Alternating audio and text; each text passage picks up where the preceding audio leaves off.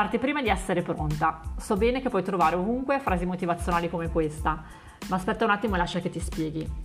Molto spesso nelle frasi motivazionali c'è del vero. Certo che sembrano semplificazioni estreme della realtà, ma sono frasi che servono a spingere all'azione, l'unica cosa che ti permetterà davvero di trasformare il tuo sogno in un progetto e poi in realtà. Parti prima di essere pronta non è un invito a buttarsi in un burrone ad occhi chiusi, ma è un invito ad uscire dalla procrastinazione. Molto troppo spesso, quando si dice di avere un sogno da realizzare o un obiettivo da raggiungere, ci si ripete che prima di fare questa cosa devo seguire questo corso, studiare a memoria quel libro, fare uno stage, studiare questo e quello, eccetera, eccetera. La lista delle cose che ci renderebbero pronte una volta fatte è davvero infinita. Sono convinta che una preparazione di base ci faccia sentire più sicure e quindi più consapevoli nell'agire, ma bisogna capire quando la voglia di imparare si sta trasformando in una scusa per rimandare in eterno una cosa che ci spaventa.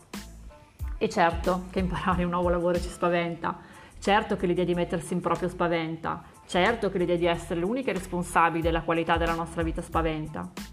Ma se c'è una cosa che senti nel profondo di voler fare, allora ad un certo punto ti devi buttare. Prima di abbandonare il tuo lavoro a tempo indeterminato ci sono cose che puoi fare, a mio avviso. Non avrai mai uno stuolo di clienti pronti a pagarti per i tuoi servizi se prima non inizi a muoverti davvero. Puoi iniziare a crearti un sito web, uno semplice in cui racconti chi sei, dove lavori, i tuoi contatti, sì che puoi.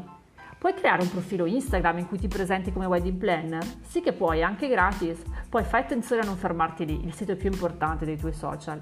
Puoi organizzare uno shooting, puoi prendere un appuntamento con un commercialista per capire come funziona la libera professione dal punto di vista fiscale.